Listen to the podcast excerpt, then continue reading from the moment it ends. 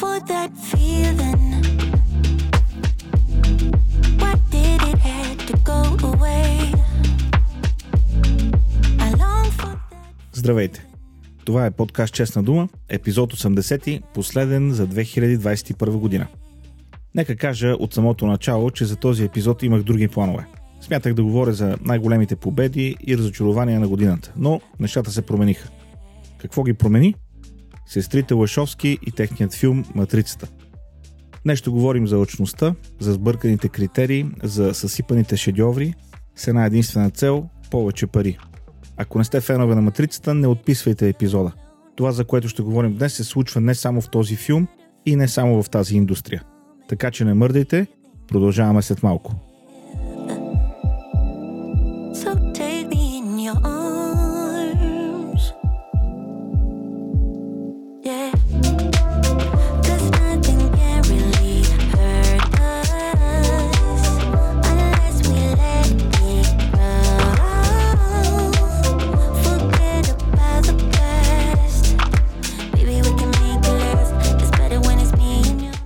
В последния епизод за тази година искам да кажа колко доволен съм от обратната връзка, която получавам както през цялата година, така и за последния епизод. Благодаря на Димитър, Ивайло и Оран, които се свързаха с мен през изминалата седмица. Много ценя и предложенията за теми, които получавам в Телеграм канала. Ще спомена Светлио и Наско, които редовно ми изподелят статии.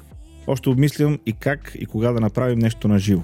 Да напомня също да се абонирате за подкаста в Apple Podcast, Spotify, Google Podcast, Anchor и безброй още платформи, където може да намерите честна дума. Също и YouTube канала, където качвам всеки епизод. А можете и да споделите подкаста с приятели. Наясно съм, че епизодите с коментари на събития имат давност, защото тези събития избледняват в съзнанието на хората. Но имам епизоди, които могат да бъдат слушани заради темите, които засягат. Порнографията, онлайн шпионажа, добрите книги за прочит, както и разговорите с моите събеседници. Връзки към споменатите епизоди ще сложа в записките на днешния подкаст, който между другото трябва да спомена, че записвам в условията на самокарантиниране в съвсем друго студио, така да се каже, което съм направил в къщи, но ще пусна снимки и ще може да видите за какво става въпрос.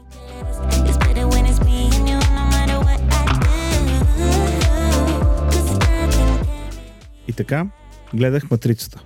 Новата Матрица. И започнах да мисля за този филм на братята Лашовски, които сега са сестрите Лашовски, и за машината за пари, която бълва сиквели, приквели и въобще всичко възможно, за да се правят повече пари от история, от сюжет, който може да се е харесал на хората. Между другото ще говоря за Матрицата, но ще се опитам да не издавам прекалено много от сюжета на новия филм, така че ако не сте гледали епизода или поредицата, по някакъв начин да не ви объркам гледането. Няма как обаче да скрия разочарованието си. Филмите на братите Лашовски са доста по-добри от тази годишната матрица на сестрите Лашовски. За тези от вас, които не следят толкова стриктно холивудските драми, нека кажа, че братята и сестрите Лашовски не са част от някакво мормонско семейство с 10-15 деца, а са едни и същи хора. Просто преди няколко години, първо единия, а после и другия брат решиха да станат сестри. Нали знаете как и сега? От днес решаваш и вече си жена, мъж, небинарен, каквото и да значи това, транссексуални, трансвъзрастови, трансрасови, трансвидови трансформации. Част от водостта на нашата епоха. Но да не влизаме в тази тема, макар че тя също се появява в новата матрица по един или друг начин. Всичко в този филм е сбъркано. Например, цветовете не са цветовете на матрицата. Първата матрица и двете лепки, които направиха по-късно, следваха палитра, която е свързана с компютрите. Зеленият цвят от екраните на старите писита. Графитеното от котиите и чиповете. Дори кожата по лицата на хората бе по-бледа. Филмът имаше свое специфично цветово ампула. Новата матрица прилича на от местопрестъплението Майами. Ярко-жълти, оранжеви, дразнещо топли цветове. Каквото и да са се опитали да направят сестрите Лашовски, не са успели и филмът определено губи от това. Гледаш и вътрешно усещаш, че нещо не е наред. Сбъркана е и сюжетната линия. Честна дума, до към 40-та минута мислех, че съм изтелил някаква пародия на матрицата или че някой си е направил шега и е наслагал сцени, които не са от този филм. Толкова е зле. Нео е програмист, който е създал играта Матрицата. Постоянно пие хапчета, защото е нестабилен. Всичко се случва мудно и сякаш с нежелание. После ще кажа защо мисля, че е така. Сбъркани са и персонажите. Нео вече го споменах, но в този филм се появява някаква различна версия на Морфей. Сега, ясно е, че няма как да замениш напълно Лоренс Фишбърн, но това момче, което сега е Морфей, изглежда хванато от улицата. Играта е скована, дори репликите звучат пластмасови. Психоаналитикът на Нео е Нил Патрик Харис от сладникавата сапунка Как се запознах с майка ви. Да, толкова е зле. Единственият позитивен луч в новия актьорски състав е Джесика Хенуик в ролята на Бъкс, чийто персонаж вероятно нарочно замества Морфей, а и самата тя е наясно, че играе в Матрицата, а не в някаква друга продукция. И стигаме до бойните сцени. При излизането си преди години, Матрицата въведе нов стандарт в бойните сцени. Просто бяха феноменални. Е, бойните сцени в новата матрица са всичко друго, но не и феноменални. Не само, че няма иновация, филмът е много далеч от стандартите, които сам въведе в индустрията. А това е през 1999 година. Да, Киано сега е на 57, а не на 35. Но в поредицата Джон Уик Киано е феноменален. Ще бъде феноменален и във филма, който излиза през 2022. Тук не става въпрос за актьорска игра, а за цялостна концепция. Или по-скоро за липсата на ясна концепция. Филмът има силни моменти но като цяло е на светлинни години от предишната трилогия. Съвсем спокойно можеш да направиш същия филм с ново заглавие и без нищо общо с матрицата. Имена, места и така нататък и вероятно филмът ще да е по-добър. Не можеш да кажеш, че ще сервираш телешки стек, а да донесеш пържола от туфу. Във филма не липсват и абсурдни сцени. Например, съдружникът на Нео във фирмата за игри го вика на среща и му съобщава, че понеже компанията им е дъщерна на Warner Brothers, са длъжни да направят продължение на играта Матрицата и ако откажат, Warner Brothers ще го направят и без тях. Това ми се струва като доста директна препратка към процеса за създаване на новия филм и останалите, които ще последват. Просто от студиото са казали. Или го правите, или го правим без вас. Може би това е една от причините филмът да е толкова муден и несвързан. Просто е правен на сила. А матрицата като концепция, като игра с идеи, трудно може да се прави на сила. В новия филм има и няколко препратки към новите концепции по отношение на половете – бинарност, небинарност. Честно казано, тълкувам ги по-скоро като подигравка или критика към днешната идея, че си избираш какъв да бъдеш – жена, мъж, дракон, безполов и така нататък. Да, братята Лашовски вече са сестрите Лашовски, но все пак са бинарни. Тоест, смятали се за мъже, сега се смятат за жени. Има бинарност. Това мое тълкуване се засилва и от сюжета, според който Нео и Тринити са еднакво важни за баланса в матрицата. Мъж и жена. Патриархат и матриархат.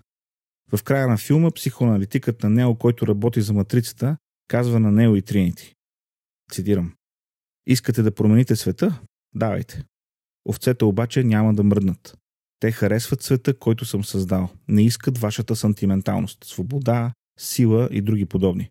Те искат да бъдат контролирани. Купнеят за комфорта на сигурността. А това означава, че вие трябва да се върнете във вашите капсули, да сте в безсъзнание, да сте сами, точно като тях. Ако това не е критика към съвременното консуматорско мислене, липса на стандарти, не знам какво е. Една фраза в края на филма обаче не може да спаси целия филм. Историята е видяла много продължения, които не е трябвало да се раждат. Шотландския боец 2 и 3, Скорост 2, всеки филм сам вкъщи след втория, Мъже в черно Интернешнъл, Мумията се завръща, а не трябваше. Целта в тези филми не е да се продължи историята, а просто да се направят пари на гърба на вече успешна история. Не съм гледал статистиките за тези провалени продължения. Сигурно са на плюс. Това не ме интересува обаче. Аз говоря от гледна точка на зрител, на човек, който цени историята, разказа. А историята на Матрицата, макар и малко нескопосно продължена в първата трилогия, все пак завърши. Не с хепи енд, но с логичен край. Саможертва. Все пак най-добрите истории взаимстват от живота.